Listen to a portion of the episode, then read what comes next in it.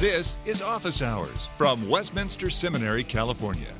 Call the show now at 760 480 8477. Email us at officehours at wscal.edu. Now, Scott Clark. For Reformed Christians, there has never been any question whether Christ is Lord over all things. When Abraham Kuyper declared that there is not one square inch over which Christ has not said, Mine, he was repeating what we have always believed. We have not always, however, agreed about what the implications are of that conviction. Kuyper himself came to reject parts of the original text of Belgic Confession, Article 36, which called for the magistrate to enforce religious orthodoxy and to punish heretics. His forceful arguments against that aspect of 16th and 17th century Reformed teaching caused both Dutch and American Reformed churches to revise Belgic Confession, Article 36. In our time, Christians face serious challenges about how to express the lordship of Christ over all things. Calvin spoke of a twofold kingdom, that is, a single kingdom with two distinct spheres, the sacred and the secular. Our guest today is then a minister, as it were, in the secular sphere of God's kingdom. He is what Calvin called a lesser magistrate, whose job it is to act as a check and balance upon other co equal branches of the American federal government, the executive and the judiciary. Senator Ben Sasse is the junior United States Senator from the great state of Nebraska. Since his inauguration in 2014, Senator Sasse has become a leading advocate for the renewal of the prerogatives of the Senate for civil liberties, including religious liberty. A fifth generation Nebraskan, he grew up in Fremont, Nebraska. He's a die-hard Husker fan, but he's also a scholar with a PhD from Yale in American history. He's been a college prof, a business consultant, a college president. He's run a Christian nonprofit. He's been chief of staff in the Department of Justice, congressional aide, and assistant secretary in Health and Human Services. Senator Sasse is outspoken about his Christian faith, and he's here to speak to the graduating class of 2016, and he joins us now for Office Hours. Hello, Senator, and welcome to Office Hours. Thank you for having me. And Professor, Doctor, Minister, Scott, and I'm Ben. I've known Ben for a long time when he was a graduate student, but now he holds an esteemed office, and we're very excited to have you here. I know the faculty was excited, and uh, President Godfrey was beside himself. I didn't know he could jump that high. So we got four inches up?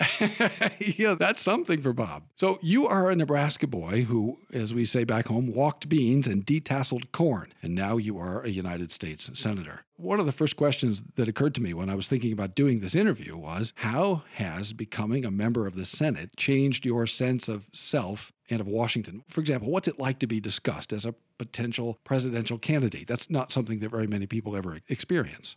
Well, uh, to the first, has it done anything to change sense of self? I sure hope not. Uh, I believe in grace, gratitude, and uh, we all have callings to live out a life of gratitude to God by trying to love our neighbor. And I've worked in a lot of sectors that have been disrupted and bumpy over the last 24 years. And this is another sector that's disrupted and bumpy. But no, it doesn't change any of my sense of self. To your second question, it's a pretty good sign that we don't have a lot of healthy leadership in the country, right? If people talk about you in a job that you think that lots of other people should be well suited for at the moment, it's a pretty good sign that there aren't a lot of great candidates out there. You talked this morning to the graduates about ranking identities. And I thought that was very helpful. Walk us through that a little bit because I think the listener would benefit from hearing how you think about ranking your various identities as dad, as senator, as a businessman, all the different hats and identities that you wear. Yeah, I think we all believe in vocation as Christians. We have many different callings from God about how to serve. We all serve as churchmen and women. I'm an American and I'm a Nebraskan. And as you mentioned, I'm a Husker football fan. I'm a father. Go Big Red. Uh, go Big Red. I could do the full on chant version that makes you respond with call and response like we're doing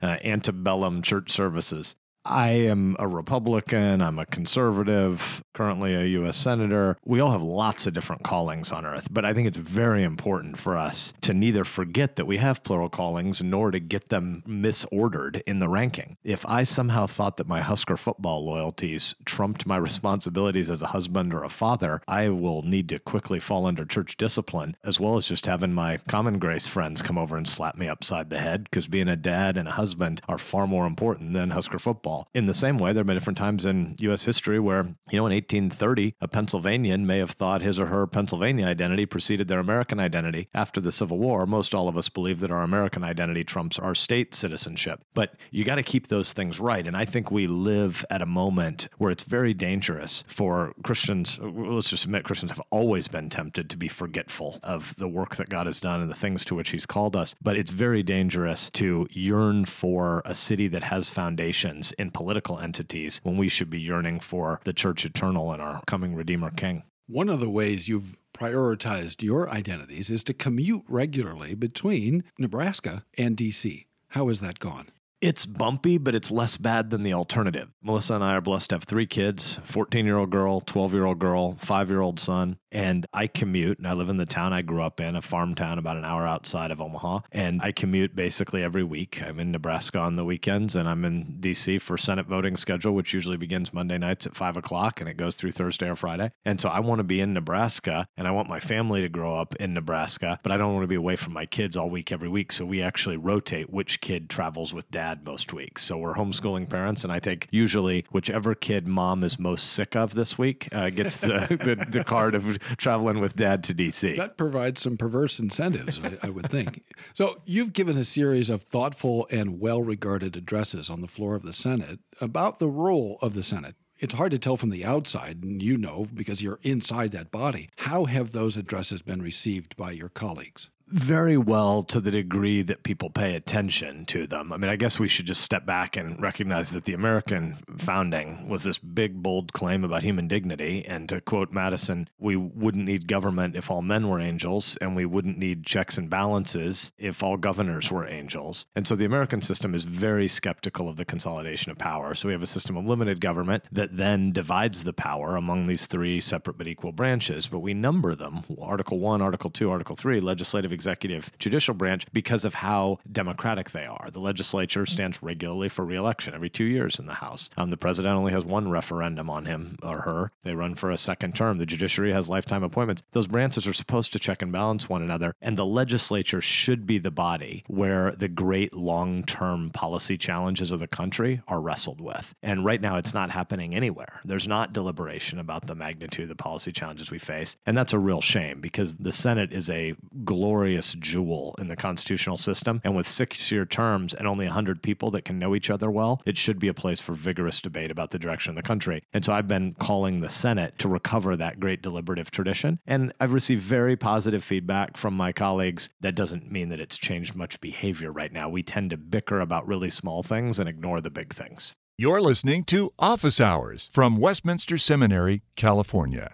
You have a visible presence on social media. I don't know this for a fact, but you might be the most visible on social media of any member of the House or the Senate, surely the Senate. How do you think about it when you think about using social media and communicating that way? How do you think about it and what are you trying to do with it? Thanks for the question. I think two things. First of all, I think what's happening in media and journalism is just interesting as a business strategy problem. And then there's a second question, which centers on how do I want to use it to make sure I'm being fully transparent and engaging with the people that I'm called to represent in Washington. We have this idea that a fractured, fragmented media is a completely new thing. The reality is, throughout most of history, there wasn't much media, that journalism that reached far across time and space. And to the degree that we had a lot of it post Gutenberg, it was often newspapers that were very fractionalized and fragmented. The kind of myth of one national conversation of homeroom every night at 6 p.m. with only three different anchors telling us the one view of what's happening as the dominant set of issues in the national discussion, that's something that only really existed from the end of World War II until about the mid 1980s. It was less than 40 years long. And what's happening now, it started with uh, the talk radio kind of breaking down the monopoly of three broadcast networks, but ultimately now with a real IT revolution that has created this opportunity of one to one one, one to many, many to one, and many to many peripheral conversations means that we have a real fragmentation of national discussion. And I think there are both good and bad things about it. I'm kind of a, as you know, Scott, I'm a Neil Postman nerd. And I think that some of the changes in our discourse lead toward more entertainment in ways that are very problematic. But I also think we should admit there wasn't any God's eye perspective that one journalist was ever offering in the past. So I don't think there's anything that's going to change this moment, though the fact that we're moving toward more fragmentation, more narrow broadcast conversations, more identification with communities of discourse that are often just reaffirming things that people already believed. There's both good and bad about that. If you have the calling that I have for these six years, I don't think there's much choice that you need to use the tools that exist to try to engage people. And one of the benefits, and then I'll, I'll pull up here, but one of the benefits of this is that I get to engage the people of Nebraska and the people that follow me on social media as a more wholly orbed person than a politician of 30 years ago that the only way they could maybe engage people was press releases that they hope broadcast networks would pick up. One of the big problems we have in American life and especially American politics right now is that most of the people who serve in politics tend to be addicted to politics and they think politics are a first order thing. I don't believe that, and I think most Americans don't. Politics exists and governments uh, governance exists to provide a framework for ordered liberty to preserve a system where people are free from lots of bad things that can happen in a world where people with broken souls, like all of us after the fall, where folks want to take your life and your liberty and your stuff, people should be protected from that to then go out and pursue the good, the true, and the beautiful and actually build community. And so we need more people in politics that are less addicted to politics as the first order thing. Social media allows me an opportunity to talk to Nebraskans as a dad and as a Husker fan and as a nerdy guy who's, you know, reading about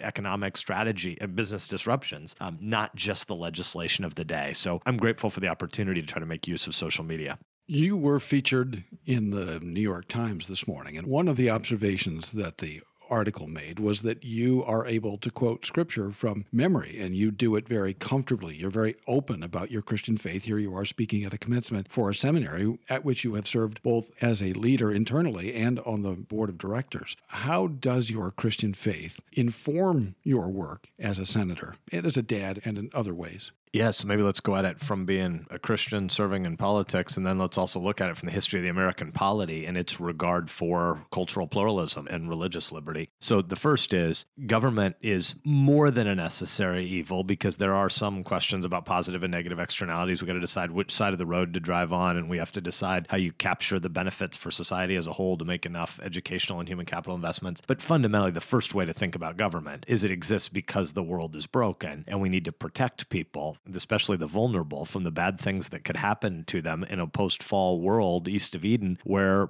power is often the thing that dominates. And so government is one domain by which you can live out gratitude to God and try to serve your neighbor and maintain that ordered liberty. So I serve as a Christian in politics, but not precisely pursuing any kind of Christian politics. It is akin to being a Christian who's a really good plumber. And you and I could recount the story of the cobbler who came to Luther and said, Now I get the doctrine of justification by faith. What do I do? And he thought the answer was going to be, Well, of course you don't make shoes anymore. And Luther said, Make great shoes to the glory of God God to benefit your neighbor. And so I hope that I exercise prudence on behalf of the people of Nebraska to the good of the whole country in the political sphere. But I also believe it's very important to admit that the American tradition American exceptionalism is a glorious inheritance because our founders believed that anybody who thought that federal political power was the first thing, anybody who believes America first out of all the identities that people might have, anybody who believes America first probably isn't a very good American because America is a government and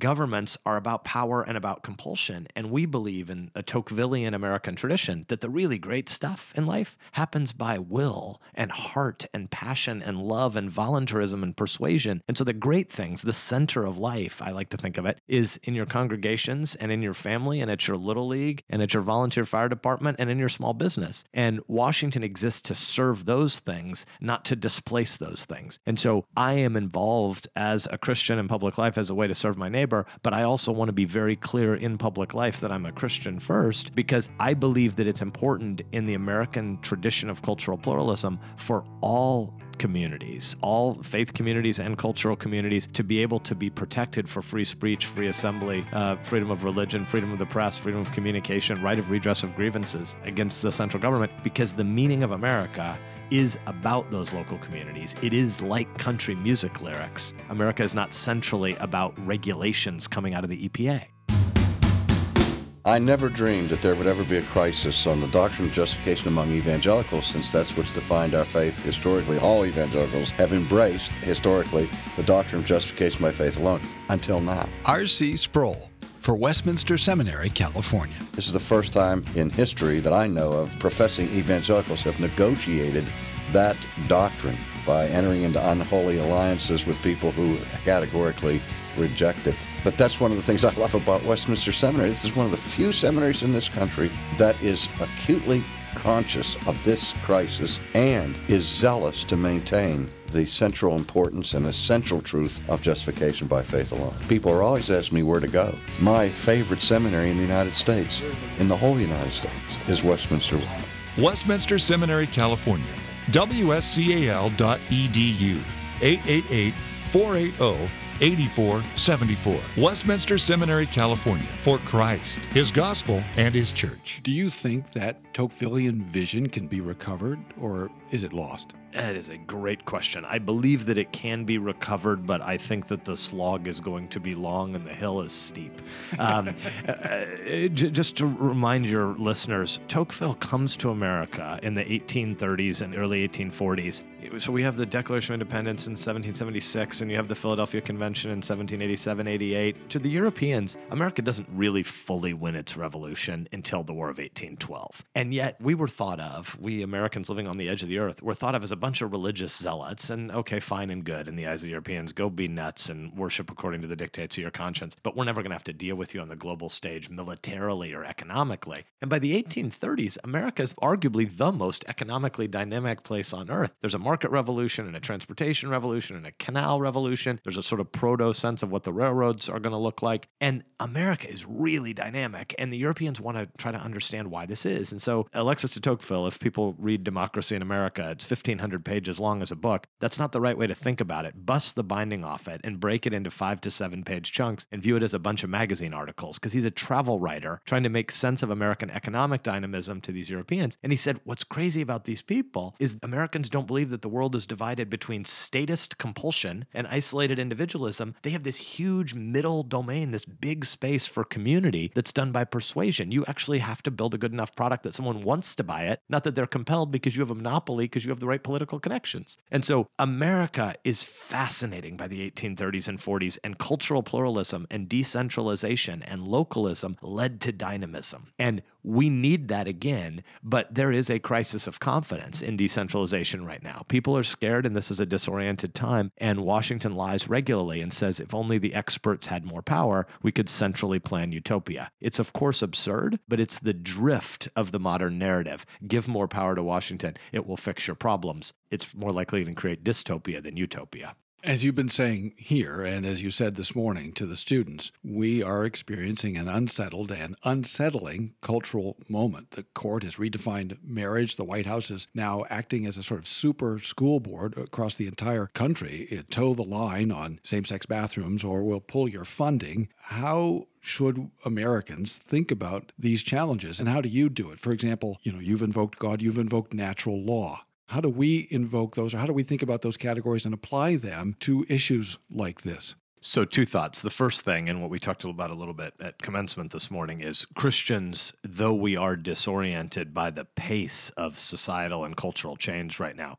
Christians should realize that we have always been living in exile and our hope is in the kingdom that is to come. And so, uh, first of all, our identity is not centrally in America. And it turns out there's often the, the old aphorism you don't want to be so heavenly minded to be of no earthly good. There's also the sort of counterpoint, which is to be so earthly obsessed is actually to be heavenly dishonorable, but also of no earthly good. So it turns out when Luther says, uh, you know, how was the Reformation coming? Philip and I were just in the garden drinking beer and God did it, that's about the ministry. But in the same way, loving your neighbor requires a certain amount of emotional stability that you believe in things that are to come, not that my labors and culture will fix everything next Tuesday. Because if you think that, you will despair and not be able to serve your neighbor well. Then I would say, secondarily, as an American thinking about this moment and this challenge, it is very important for Christians to have some reflective self criticism about the degree to which Christians in the past have been skeptical of the classical liberal tradition and have yearned for hegemony. Christians have regularly wanted to make America a place that we would have unique power over. I think Christians are coming to see that that pathway of Constantine hoping for power over our neighbors was not only foolish as a long term strategy, it's not very winsome to anybody either. And so I want to be, in the words of Arthur Brooks, the guy who runs the American Enterprise Institute think tank, and I think just a wonderfully winsome guy, Arthur MacArthur's a Catholic guy, talking about how to live in this moment. He believes it's fundamental that we learn not to talk against programs, but instead to talk for people. And a lot of the pace of cultural change is hurting kids. One of the main things that's happening is we're accelerating the process of family breakdown. And there isn't any data anywhere. Just at a common grace level, looking at the evidence, you know, even quantitative evidence, as opposed to those of us who would come at it from a theological tradition or an Aristotelian philosophical tradition, there is just no social science evidence that any of this breakdown of the family is anything but horrible for kids. And so we need to get better at building alliances with other neighbors who are concerned about those who are being victimized by the pace of this change. You're listening to Office Hours from Westminster Seminary, California. Is religious liberty in jeopardy? It looks like it, but it's hard to tell. I think it is. Again, not to talk about any of the issues about the gendering of bathrooms or whatnot. It is breathtaking that in the last 18 months, we've gone from certain gendered pronouns that didn't exist. Z is one that's used in some places now. And that's um, remarkable, isn't it? I mean, we're from a reform point of view, it's like we're being forced by unelected agencies to speak in tongues, right? We're using, as you said, pronouns Z, and I don't remember what the other one was, and either use those in New York or face a $60,000 fine. Yeah, and what's really bizarre about that is I am perplexed at just the level of cultural analysis that there aren't any liberals anymore. Where are the liberals rushing in to speak against speech codes? Because we who love J. Gresham Machen remember his ACLU history. And all Christians should be calling on liberals, historic philosophical liberals, classical liberals, to be true to their own commitments. There should be an American rudimentary 1945 ACLU consensus that folks either continue to fight for or acknowledge why they, many on the cultural left, have decided to embrace a power seeking that is indifferent to minority communities. And it may well be that those of us who believe in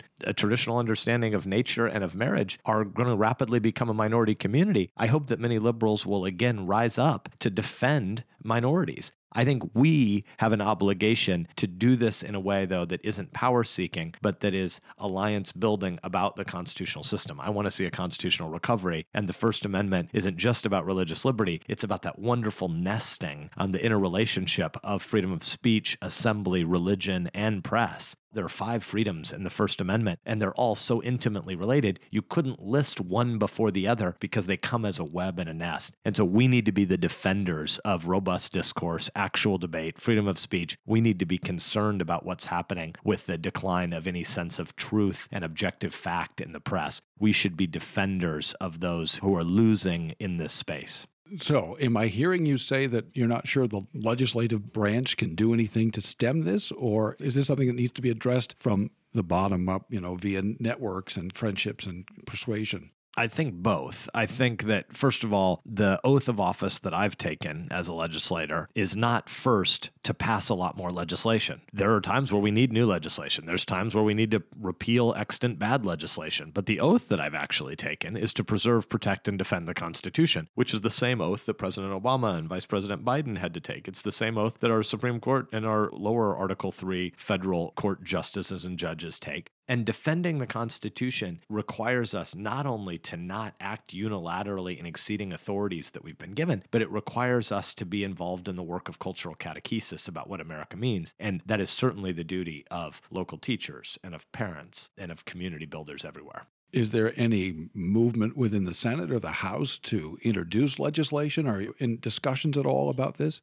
Well, the problem we face is that it's been swallowed inside partisanship right now. So, two years ago, President Obama actually had his famous comment that he didn't care very much if the legislature passes the laws he wants them to pass because he's got a pen and he's got a phone and he can just make it up unilaterally. No, actually, you can't because that's a violation of an oath you took to executive restraint, where the executive's job is to faithfully, to dutifully execute the laws that are passed by the Congress, especially in the domestic policy space. In foreign policy, the president, as commander in chief, has a little more of a policy initiating role. But that has led to a moment where we've swallowed up what should be a distinction between the branches inside a tribal what color jersey are you wearing? Do you have an R or a D for Republican or Democrat on your back? And so it's why, even though I'm the fourth most conservative guy in the US Senate by voting record, I have made a point in my primary election night victory speech, in my general election speech, in my first maiden speech on the floor of the Senate. I've repeatedly said my oath and my duty to the Constitution is prior to any partisan loyalties. So I believe in Republican policy solutions. I think, for instance, on the minimum wage, if you raise it to $15, I think it will harm more people than it will help. But the distinction between my and a Democrat's position on the minimum wage is vastly less important than what should be our shared commitment to a constitutional system where the separation of powers is fundamental. And so I've pledged that I will always oppose a Republican president who tries to exceed his or her authority as well. I mean, I think that that has built some goodwill with some Democrats who are willing to talk to me in a way that doesn't just assume that I'm a reflexive partisan first, because I make clear to them that I rank order my Republican policy commitments below my constitutional duties. But I also want to see Democrats rise up to defend their legislative obligations to the Constitution and stand against an executive branch that would try to write law by fiat. Scripture is clear that one of our duties as citizens of these two spheres or the two kingdoms is that we need to pray for those who govern us. So, how can we pray for you as one who governs us?